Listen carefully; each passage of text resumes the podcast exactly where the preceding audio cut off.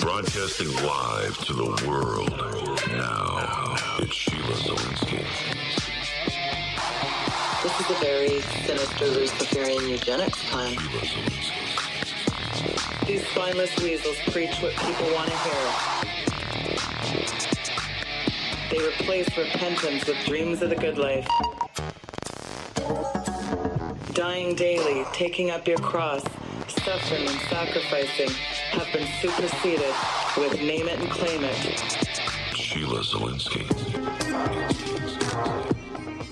Hello, everyone, and thank you very much for tuning in to the Sheila Zilinsky Show today. I have a fantastic guest, and he's going to bring a really pretty incredible message. I think you're really going to be blessed by this. So over the last couple months, we've been working on SheilaZilinsky.tv. We've heard from a lot of people the disappointment that our YouTube channels got taken down.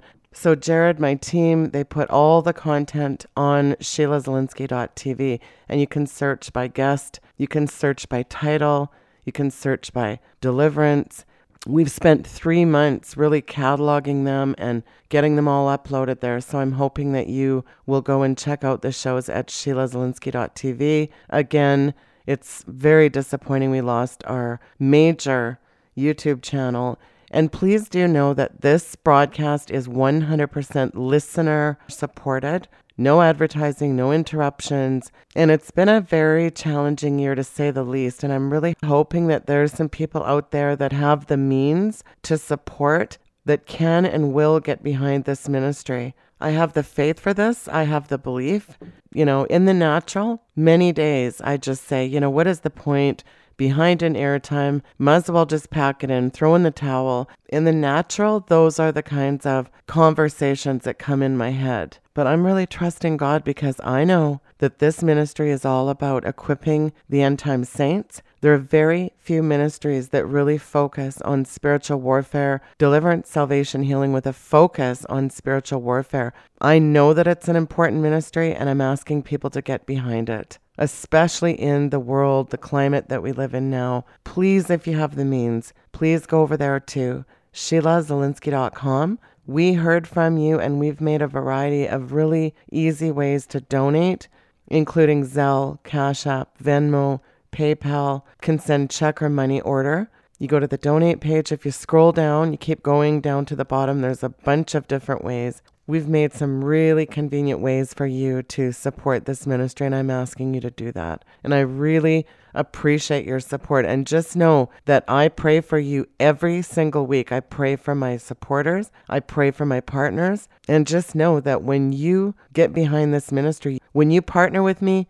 you become a part of what God is doing through this ministry. And I want to say a special thank you to the ones out there that are supporting. Your financial support is so important to me, and I really do appreciate it. So thank you very much for that. Well, I don't want to take any more time. I want to jump into the broadcast. My guest has not been on for a while, but I cannot wait to get into this incredible teaching. And we're going to have a part two as well. This is part one, and I'm going to hand the mic to Pastor John Terrell. Joins me from EAEC Ministry down there in California. The information is linked below in the description. John, I'm going to hand you the mic. Get into this, and you throw it back to me when you're ready. Praise the Lord. Let me just pray a short prayer. My Heavenly Father, I want to thank and praise you right now for the anointing upon myself, the anointing upon every listener. And as Father God, your will shall be done in our lives. And as Father God, you'll be able to set people free. In Jesus' name, amen. A lot of us have been Christians. I've been walking with the Lord since 1965, and some of you have come in later and so on. But sooner or later, you're going to notice something here, and that is this, that first you have a little honeymoon in your Christian life, and then suddenly there's problems coming up and all kind of attacks. And they can be financial attacks. They can be physically. It can be sickness. It can be that your marriage is breaking up, and all kind of things can happen. So the question is this, why is it happen, and how can I overcome this? Now, the devil works in this way, that he tries to put a guilt trip on us. And so if you're attacked, you know, the first thing you do is, what did I do wrong? And not necessarily you did something wrong. It might be that you did something right. As long as we are in a situation where we are simply feeling guilt and condemnation and say, well, have I closed this door? Have I closed that door? Have I done enough? And so on. The demons will simply have you going over and over again. It's like on a wheel. You have a little, you're spinning around like mice just running in a wheel, and he never gets any place. He just spins there. So what I want to do is I'm going to try to be slow methodically, but let's settle the first question first. What's going on in the spirit world? And I want to take you back to pre-Adamic history. I'm not going to give you any Bible verses on this. I have written a whole chapter in my book, Christian Dynamics Course Number 1, where I outline this in detail, where I'm using the Old Testament, I'm using the book of Enoch, and I'm simply outlining what happened prior to Adam and Eve. So let's just do a quick summary of it. When God started the creation, we had God the Father, God the Son, God the Holy Spirit, and they got together. And so before anything was started, they simply outlined what they were going to do, who were they going to create, what kind of people were they going to create, and so on. And God has a capacity to move in time, which we cannot do. So from God's viewpoint, he sees the beginning of the creation. He sees it right now at this moment that we have, and he sees the very end of it. So God sees everything like a panorama. There's nothing hidden for God.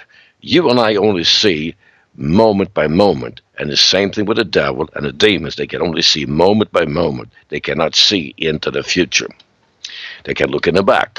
So God knew that he was going to have problems. So he has simply made preparation for everything. So the first thing God created in this creation were the angels. The angels were done first. These are a fixed number. They do not repopulate. They cannot have sex with one another, have offspring. An angel is an angel, and it's a fixed number, but he made a whole bunch of them. After he done that, he created the universe. The Bible says that the angels were rejoicing. And it looks like in the Bible that the angels were working with God in this creation of the universe. God now wanted every part of his universe to be populated, so there are many different planets. So we have angel civilizations in the entire universe as far as we can see. So this was called the second heaven. The third heaven is outside. This is where God maintained his city, the capital, called the mountain in the north, or the city of God, where he has his throne room. He rules out of there. That's where he reigns. And the first heaven is the atmosphere around the earth. So we do not know how long it took God to make the creation. Some of you might say, well, don't you believe in Genesis chapter 1? I do. But you got to understand that Genesis chapter 1 is an account of creation and a recreation. There are two different things in here. By the way, I got it in my books. I'm just going to mention it. So the angels now had commerce. They were traveling between the different civilizations in the universe. And there was one angel that was very powerful. He was called Lucifer. And Lucifer was given a planet, which is our planet, Earth. That was his home planet. And he was also given a job of leading the angels in the throne room in praise and worship of the Lord. So he traveled back and forth. He was spending time in heaven. And he was leading in worship. So one day, and again, we do not know how long, Lucifer simply said this in himself, that, I do not want to be number two. I want to be number one. I like to sit where God sits. I like the angels to worship me. And so sin was born in his He doesn't have a soul, but in his spirit. So he traveled around to all the civilizations in the entire universe, and he spoke to all civilization of angels, and 1/3 of them decided to follow him and to simply rebel against God. Now, these were stupid, because how can you rebel against somebody that created you?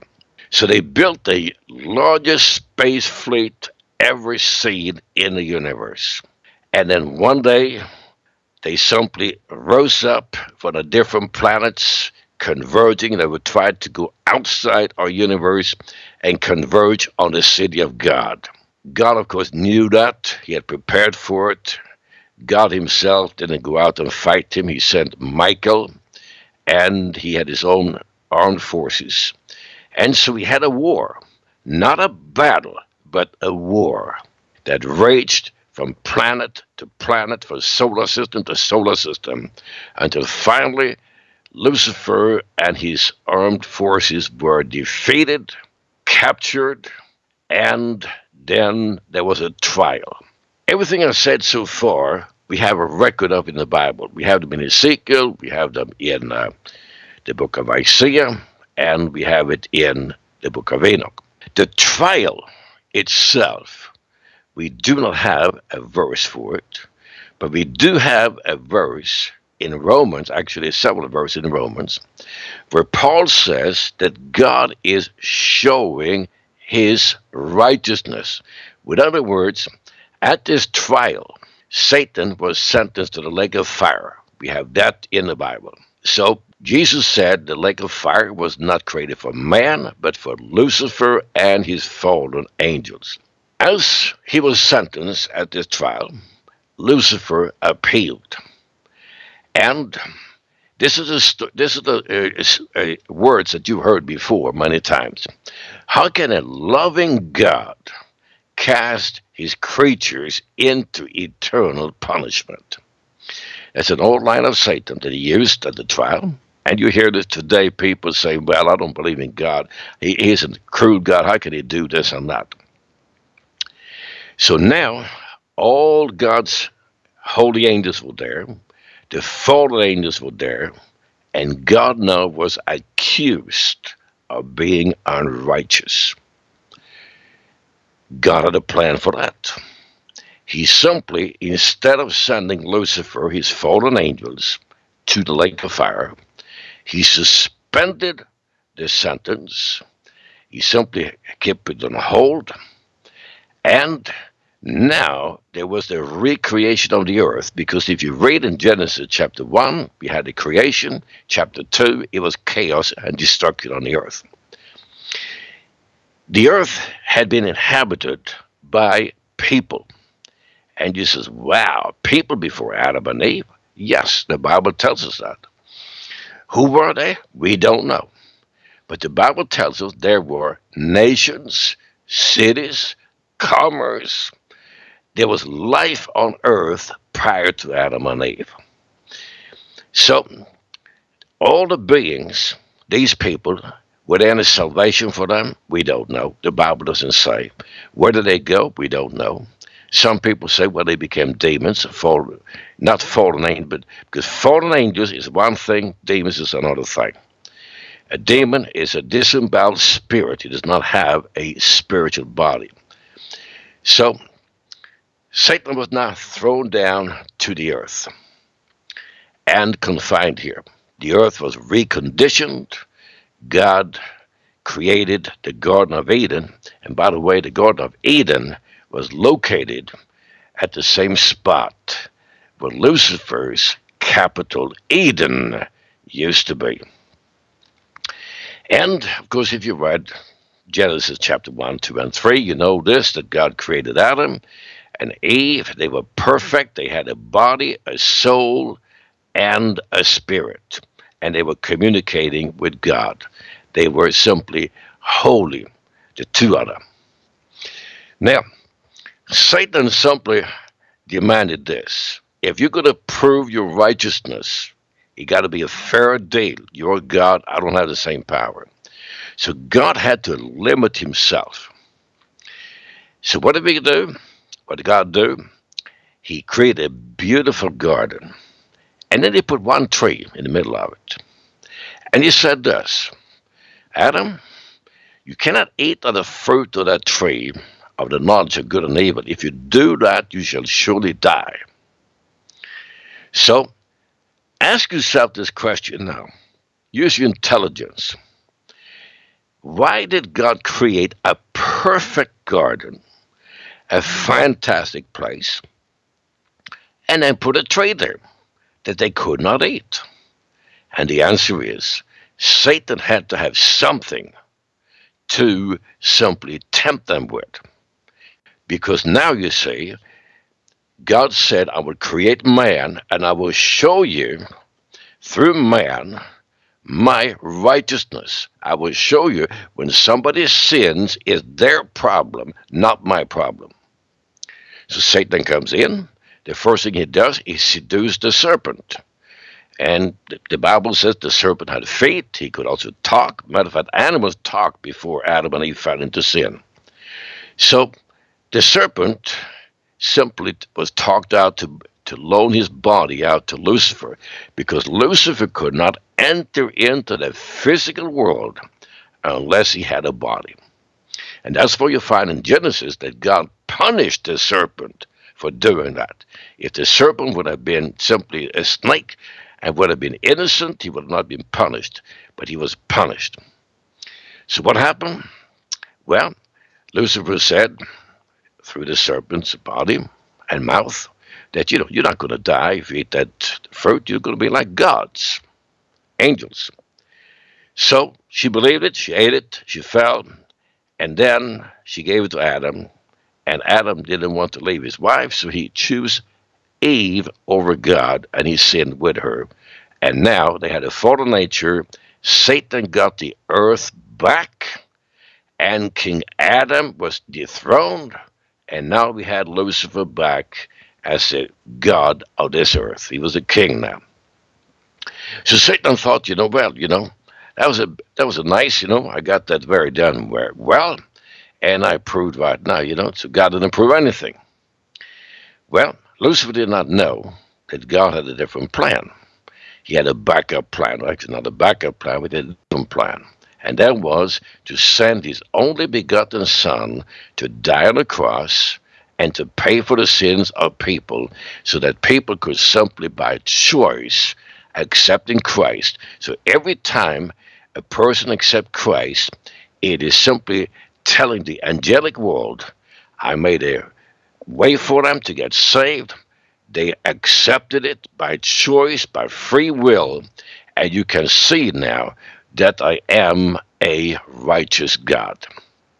So I said all of this for you to understand that this is a war between God and Satan, and you and I were created to prove God's righteousness. And you might say, well, is that fair? No, it is not fair. No one asked me if I wanted to prove God's righteousness and be facing the wrath of the Lucifer. But we can say, this is the way it is. This is who we are. So we got to simply say, okay, we were created to prove God's righteousness. And doing that, we can be saved, and those of us that are saved, we are right now a little bit lower than the angels, but in the next life, we're going to be higher than the angels, because we are going to be joint heirs with Jesus Christ, where with the holy angels are servants. They will go into the new creation, the holy angels. But they will be beneath us, because we will be joint heir with Jesus Christ. So we will have a lot of honor on us, and we're going to be paid well for proving God's righteousness.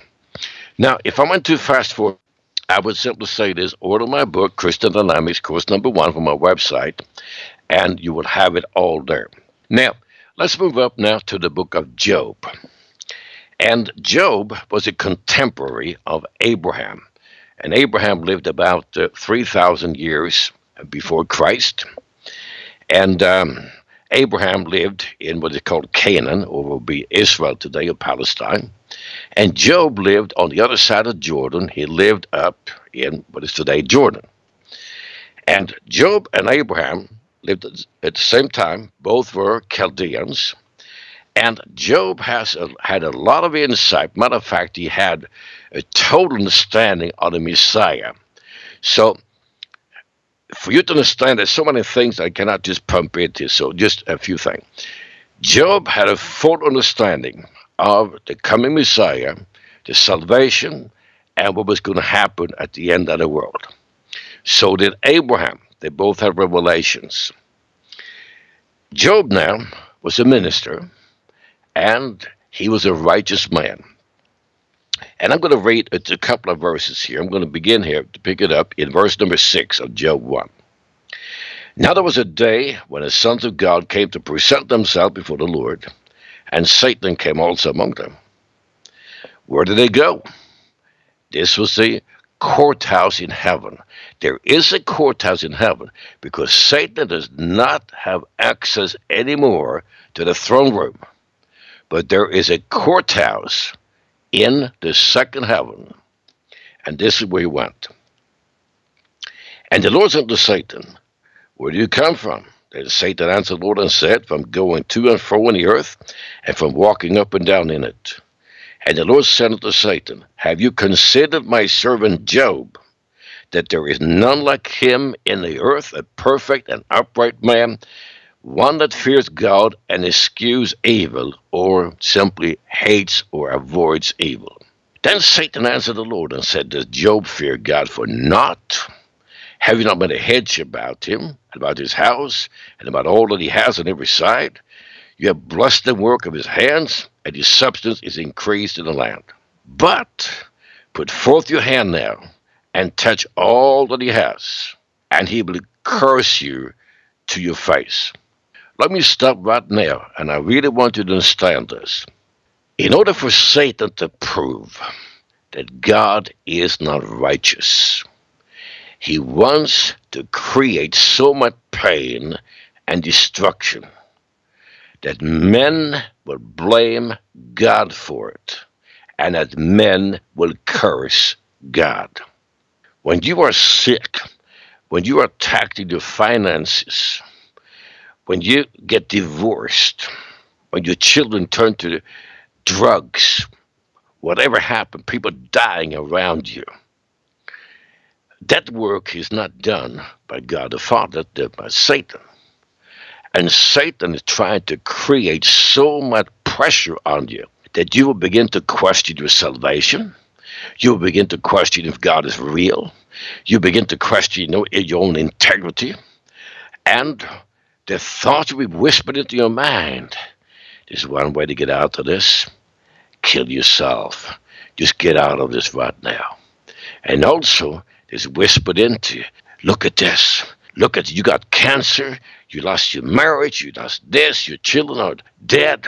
Curse God. God is a bad God. That's what the devil will do. And he wants you to curse God. And that will give him a point. That's what he wants. So understand that now. Let's read on. And the Lord said to Satan, behold, all that he has is in your power. Only upon himself put not forth your hand. So Satan went forth from the presence of the Lord. And you read the rest of the chapter, and you will find that everything that Job had got destroyed. He had 10 children. They all died.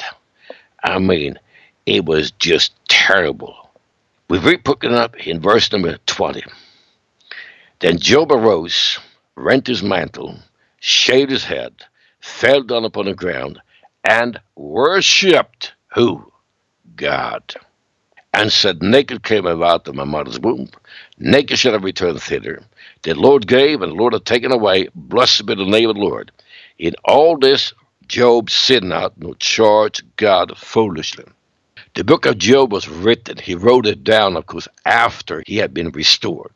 If he would have known this, he would have been doing things a different way. So, here's what I want you to see now. Job was a servant of God. He was a preacher. And He lived righteously. And so Satan struck him.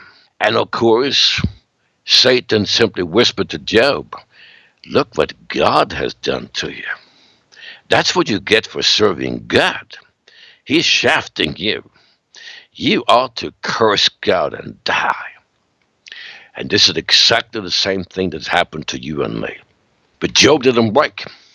He simply, when it got bad, he bowed down to the earth. He worshipped. He must have cried. 10 children, all dead, all his business done, his animals gone, everything gone, except his wife. And he said, the Lord gives and the Lord takes. Well, it's not God that took it, it was Satan. Let's go to chapter 2 now. Again, there was a day when the sons of God came to present themselves before the Lord. And Satan came also among them to present himself before the Lord. And the Lord said to Satan, from whence come you? And Satan answered the Lord and said, from going to and fro in the earth, and from walking up and down in it. And the Lord said to Satan, have you considered my servant Job, that there is none like him in the earth, a perfect and upright man, one that fears God, eschews evil, and still he holds fast his integrity. Although you moved me against him to destroy him without cause. I want to talk to you that are hurting. And you're saying, I can't understand the pain. I can't understand why I lost my business. I can't understand why my children are in prison on drug charges, in drugs. I can't understand why I got cancer in my body. And I want to tell you this. Most of this is without cause. It is not from God. It is from the devil. And to get well, we got to begin to recognize who made us sick, who stole our property, who busted up your marriage. Not God, but the devil. So God said this, and he still holds fast his integrity, although you have moved me against him, to destroy you without cause. And Satan answered the Lord and said, skin for skin, yea, all that a man has will he give for his life. But put forth your hand now, touch his bone and his flesh, and he will curse you to your face. And the Lord said to Satan, behold, he's in your hand, but save his life. We got to understand this now. If you don't understand the courthouse, the trial of Lucifer, you will never understand why you are afflicted. God will allow Satan to get into our lives and do damage. Job did not have spiritual weapons at this time to fight with. We do have spiritual weapons. We can fight back. All Job could do was to lean upon the Lord. And the Lord said to Satan, behold, in your hand, but save his life. So went Satan forth from the presence of the Lord, and smote Job with sore boils from the sole of his foot unto his crown. And he took him a potsherd to scrape himself withal, and he sat down among the ashes. Then his wife said to him, do you still retain your integrity? Curse God and die. Listen, friend, when you are in a trial, even your family, your closest one to you, will turn on you. They will not understand you. They will say, well, you are anti-Semitic. You are this, you are that, you're proud, you're no good. Satan will throw the last thing he has, and he does that to break you. And Job, what did he do? But he said to her, you speak as one of the foolish women speaks. What shall we receive good at the hand of God, and shall we not receive evil? In all this did not Job sin with his lips. Satan then sent in 3 of his friends, and you read the rest of the book and how they really pestered him and just destroyed him. Let me take you now. I'm not going to read this for the scripture. I'm just going to talk to you about it. At the very end, before Jesus was crucified, Peter was talking to him and said, Lord, if everybody abandons you, count on me. I will be there. I will fight till I die. And Jesus said, hey, before the cock crows, you're going to deny me 3 times. Besides that, Peter, Satan has demanded to have you, that he may sift you as wheat. When you have turned around to be converted, strengthen your brethren. I'm sure that you're right into the scripture. Sifted as wheat. Most of us are not born on a farm, and we live in a city, so we say sift the wheat. What does that mean? Well, even if you're born on a farm, they don't sift wheat today. Let me explain to you how the wheat was sifted at the time of Jesus. They would take the harvest, they would cut down the wheat, the chaff, and the stalks, and they would bring them in to what they call the threshing floor. And this is a large place with a wooden floor, a strong wooden floor. And you would have about 15, 20 men standing in a circle, and they would put bundles of wheat in the middle of the room. The men would have not sticks, but they would have pieces of wood, like 2x4s. But each piece was maybe about 2 feet long, and they were sewn together with leather. So you had maybe about an 8 foot long piece with leather sewing them together. They would lift those up, and they would whack as hard as they could the wheat. So picture now 15, 20 men standing and whacking the wheat with 2x4s sewn together with leather. And you can see the dust and everything else. In other words, they beat the tar out of the wheat, and it forced the wheat kernel, to fall to the ground. And when they had beat that stuff to oblivion, if I can use that term, they would take the chaff and take it off, and then they would sweep the floor and get up the wheat that they then could use to bake with, and so on. That's sifting wheat, a very violent situation. And Jesus said, hey, Peter, you're going to be sifted just like they do wheat. Here's the bad news. All of us in our lifetime as Christians will be sifted one time or the other. Now, knowing that, we need to prepare mentally and say, well, I'm going to serve God, I'm going to walk with God, and if the sifting comes, fine. What I'm going to do is I'm going to draw closer to God, worship Him more, and I'm going to use my spiritual weapons to fight back against the devil. Let me take you now to the book of Jeremiah. That is the book of Jeremiah. And we're going to look in chapter 20. Now, this message here came to me 2 days ago during the night. I was going to do a program on a different subject yesterday, and God spoke to me and said, this is what I want you to do. So all the stuff I got laid out was given to me by the Holy Spirit. In Jeremiah chapter 20, we want to read from verse number 7. Let me give you the background. Jeremiah, the prophet, man of God. To understand this, keep your finger there if you got a Bible, and turn with me to Jeremiah, the first chapter. And I want to read to you from verse number 4 through 8. Then the word of the Lord came unto me, saying, before I formed you in the belly, I knew you. And before you came forth out of the womb, I sanctify you. And I ordained you a prophet unto the nations. Then said I, our Lord God, behold, I cannot speak for I am a child. But the Lord said to me, say not I am a child, for you shall go to all I shall send you, and whatsoever I command you, you shall speak. Be not afraid of their faces, for I am with you to deliver you, says the Lord. Then the Lord put forth his hand and touched my mouth. And the Lord said to me, behold, I put my words in your mouth. See, I have this day set you over the nations, over the kingdoms, to root out, to pull down, and to destroy, and to throw down, to build, and to plant. Wow, what an introduction for a man to be a prophet. Beautiful words, powerful words. And Jeremiah started taking off. And he prophesied, and he prayed, and he ministered. But you see, Jeremiah did not know a whole lot about spiritual warfare. And he was not aware of really the spiritual conflict taking place in the spirit world. And in chapter 20, after he had been taken captured, they have arrested him.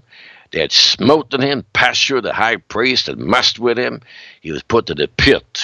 And in verse number 7, we read this. O Lord, you have deceived me, and I was deceived. You are stronger than I, and has prevailed. I'm in derision daily. Everyone mocks me. For since I spake, I cried out. I cried violence and spoiled, because the word Lord was made a reproach unto me, and a derision daily. Then I said, I will not make mention of him, nor speak any more in his name. But his word was in my heart, as a burning fire shut up in my bones. And I was weary with forbearance, and I could not stay. For I heard the defaming many, fear on every side. Report, they say, and we report it. All my familiars watched for my halting, saying, peradventure he will be enticed, and we shall prevail against him, and we shall take our revenge on him. But the Lord is with me as a mighty, terrible one. Therefore my persecution stumble. They shall not prevail. They shall be greatly ashamed, for they shall not prosper. Their everlasting confusion shall never be forgotten. But later on it goes down to say here, in verse 14, cursed be the day when I was born. Let not the day when my mother bare me be blessed, because he slew me not from the womb, but that my mother might have been my grave, and a womb to be always great with me. So Jeremiah was severely depressed. I mean, Satan had thrown every demonic force he could against him, pressed him on every side. And finally, Jeremiah said, I can't shut up because I got a fire in my bones, but I don't want to live. It's too hard. And he said, I wish that my mother would have never given me birth, but that would have died in a womb. Let me tell you, depression is one of the most powerful weapons that Satan has. And depression is caused by demons. And how do they work? Well, people says, I'm saved, so demons cannot be in my body. That's not true. Let me ask you a stupid question. When you get sick, where do you get sick? Where do you get sick? In the body. Well, if darkness and light cannot be together, how can the devil get in and make you sick? And the answer is, the body is a battlefield. What about your soul? The demons can also go in and be in your soul. There's only one thing they cannot do. They cannot touch your spirit. But they can be in your soul, and they will be in your soul, and they will be in your physical body. This depression, there's a force. There's a force that can actually be measured in the spirit world. And it attacks your soul. And it puts such a darkness in there that you fail. I have failed. I'm no good. God has abandoned me. Nothing is working out. This is sifting. Jeremiah was sifted. He stood. He finished strong.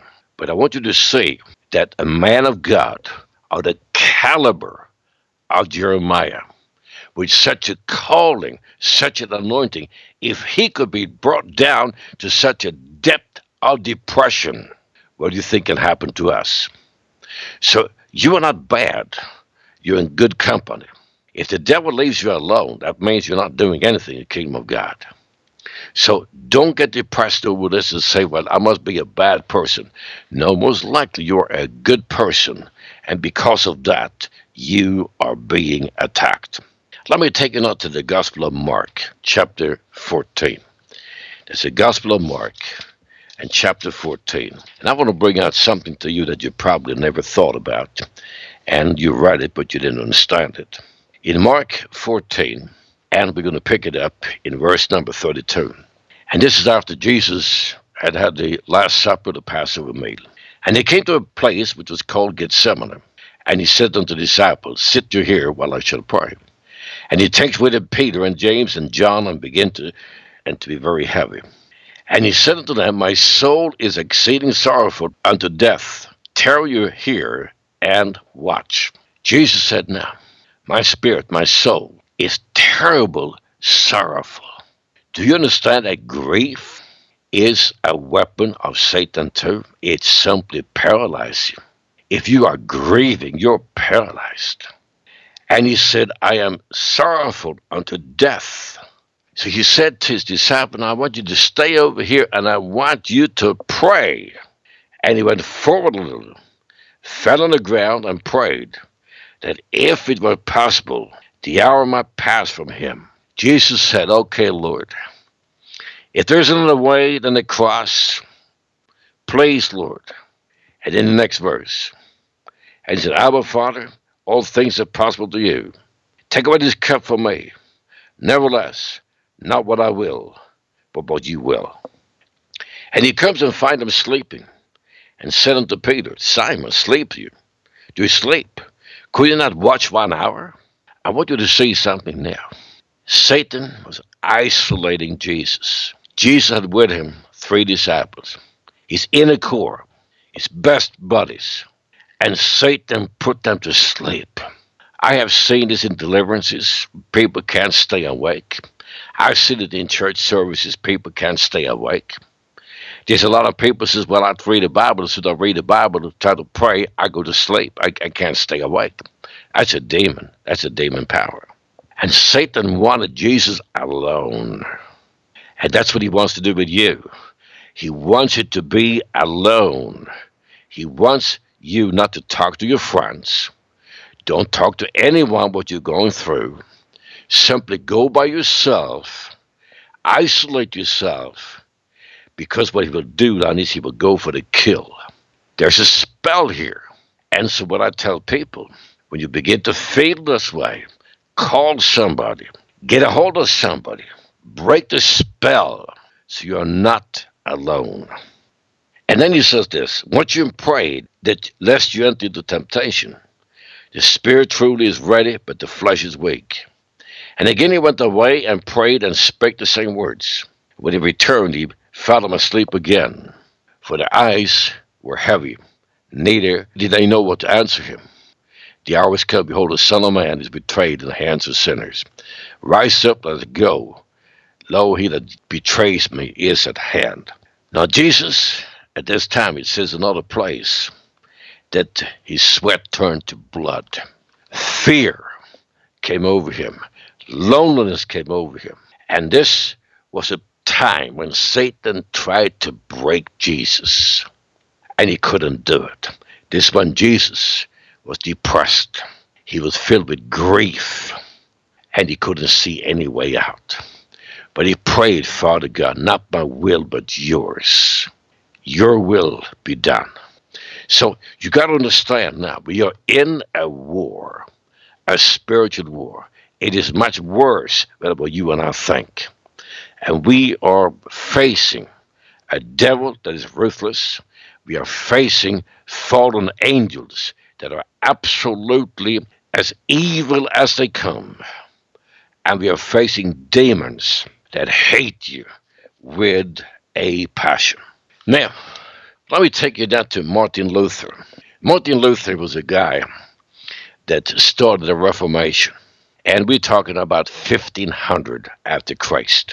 And if you read the biography of Martin Luther, and it's a fantastic biography to read, I want you to see this. Martin Luther was a monk, a Catholic monk and a priest. He was part of the Roman Catholic Church. God woke him up. He read the letter to the Romans. The Holy Spirit illuminated it. And Martin simply said, saved by grace, not by works. And he was born again. Later he was baptized in the Holy Spirit. Now, imagine now, this is the time, no radio, no television, no electricity. And the only thing available in 1500 were books, pamphlets, and newspapers. That's all they had. God had previously, about 50, 60 years earlier, showed a man, Gutenberg, how to make a print press. Because before the print press was done, every Bible was handwritten. It could take up to a year to write just one Bible. The print press now gave Martin Luther a weapon. He's standing there all by himself against the Pope, the Cardinals, the Jesuits, the whole 9 yards, all by himself. But he stands in the power of God. He writes down his 95 theses, put them up on a door, start preaching salvation. All hell breaks loose. And he's rescued by princes, not because they liked what he preached, but they simply said this: if we are Lutheran, we can take the property that the Catholic Church has if we want some money. So he was rescued, and he began to preach, and he translated the Bible into German. He began to write pamphlets, and he simply challenged Satan's innermost core, the Catholic Church. What do you think would happen to him? Do you think that the devil said, oh, let's set the choir up and let's sing for Martin Luther? Let's sing for him. Great are your men that are doing such a great work. No, there was not a choir sent. There were demons sent galore. God had given Martin Luther a wife. And it's hilarious. She was a former nun. So here we have a Catholic priest that married a former nun. She was a go-getter, and they had five children. But after the Reformation had started, people got saved. Thousands of people began to turn away from the Catholic Church, and the Lutheran Church was growing. Depression hit Martin Luther. He would not eat. He simply locked himself in a room in the house where they lived, and he would not come out. He was so down the dumps that he couldn't do anything, and he was there for several days. And finally, his wife got Madeline the Hornet. She flung that door, she kicked in the door, and simply said, "Martin, get up here and start praising God and get going." And she put the fear of God into him, and he broke out. And he was able to continue. Let me tell you this. Depression is horrible. And it simply is a weapon that Satan uses. Most of all against God's ministers, but also against people. Now, I want to interject right now a story that happened to me. And I didn't write this down. The Holy Spirit said right now, tell the story. Let me take you back to 1972. And we were preparing. I had advertised in California, and we have got a young people's group. We had a gospel group. We had musicians. We had singers. We had about 30 young people, 22 down to about 16 that we have got it to us. And then we weeded them out. So we ended up with about 12 of them. So every week, I lived in the Bay Area, San Francisco Bay Area at that time. We would drive up to a city called Lincoln. And there was a little Baptist church that loaned the church to us. As we came up Friday night, and we had with us a cook, and this lady cooked for us. And we came up, and we practiced music. I did Bible teaching. I taught them how to cast out demons and so on. So we spent all Friday night and all day Saturday. We went home Saturday afternoon. And we did this for about 6 to 7 months. So everything was set. I had a lot of bookings in Sweden. Everything was set to go. We have printed up our brochures. We have printed up cassette labels that we're going to use for our messages and so on. And then one day in Lincoln, I had a seminar in the morning. I was teaching. And I was teaching on the love of God. And I told them, I said to all my people now, love is the most greatest weapon we have, and we really have to live in love, give love, and pray about love. And I was moved myself. So I finished my session, about an hour, and I walked out. And we're going to go out and have something to eat. And then I heard the manager, he was an adult, the manager of the gospel group, in a foul language, rip into one of the young people, and I just stopped. And I tell you what, I got hit so hard that I couldn't think. I couldn't breathe. I simply said to myself, I cannot handle this. I told my wife, let's get out of here. And I just left. We got in the car, and I drove home to the seminary. And when I drove in the car, I was in a black cloud. I was angry, depressed. I couldn't think. I don't know how I got home. And when I got to the seminary, I simply told my wife, I'm going to go to bed. I don't want to eat. I don't want to talk to anyone. and I want you to cancel the overseas crusade, cancel everything. I'm done. And for 3 days and 3 nights, I laid in bed, in darkness. I couldn't think. I couldn't pray. I was immobilized. I wanted to die. And then my wife called up. He was a pastor that also was a printer. And she said, you know, my husband is going to cancel the order. And he said, why? Well, he doesn't want to have the crusades. He says, why? Well, he's depressed. He said, get him to the phone. Well, she got over there, and she dragged me out. She said, get up to the phone. Talk to this pastor. I got up. I was a sorry-looking sight. And I simply moaned and groaned. I said, hello. And that man simply said, shut up. What's wrong with you? And he began to pray. In the name of Jesus, I break that. It was like I woke up. And I said, oh, my God, what did I try to do? Praise God, we went that summer. I preached for 10 weeks. We had probably about 40,000 people in our meetings. I mean, we reached so many people for Christ. But the devil almost destroyed me, had me commit suicide. For 3 days and 3 nights, I could not leave my bed. This happened to me 2 more times.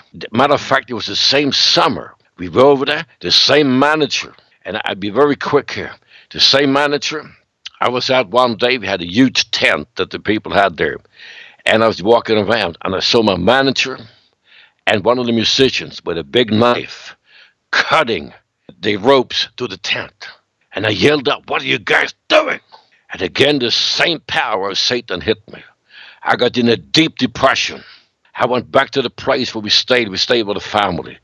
Did the same procedure. Went straight to bed. Just lay there and told my wife, I'm not coming out. I'm not preaching tonight. Here we had thousands of people waiting for me to preach. She sent for the preachers there and for the team. They came over. I just pulled the covers over my head. I wouldn't even look at them. I said, I'm done. Somebody else preached tonight. I won't go out there. I was in such a darkness, such in turmoil. And so a buddy of mine preached that night. Afterward, they came to me, and they cast the demons out. And praise God, they got me loose. But you know what? I got hit the 3rd time. The same manager, the same thing happened. We were in a meeting another place, and I saw him up there, and he hit one of the Swedish people that were there on the platform. He just gave him an elbow in his side, and I saw that big man just fall to the ground. I says, oh, my God. Oh, my God. And I went back in depression again. But they prayed me out. I preached that night. And that night, I fired him. And I said, I'm going to take charge. Now, my time is just about gone. I'm halfway through. But here's what I want you to take home with you today. We are in a battle. It is a spiritual battle that is bigger than what we can think of. And the name of the game is to make you and me to curse God and die, and to lose our positions, and to stop doing what God called us to do. There is victory. And if I get a chance, I will share with you another time. I will share with you the victory. But I want to tell you, I had my experience 3 times. And praise God, I came out of it. And after that, it had never happened again. But I see people around me, had this happened to them, and I got to pull them out. It's real. So there are demons, there is sickness, there is depression. And this is part of the battle. Hopefully, my next program here, I will share with you how to step by step have the victory and turn the weapons of the devil and fight him. But we are shooting back more than we are taking in. So praise the Lord. God bless you. Back to you, Sheila. Thank you, John. Well, folks, the information, John's information is eaec.org. The information is linked below in the description. Make sure that you reach out to John and let him know you heard him on the program. And we look forward to next week on part 2 of this very same topic. Looking forward to getting into part 2. We'll see you next week. Good night, and God bless you, folks.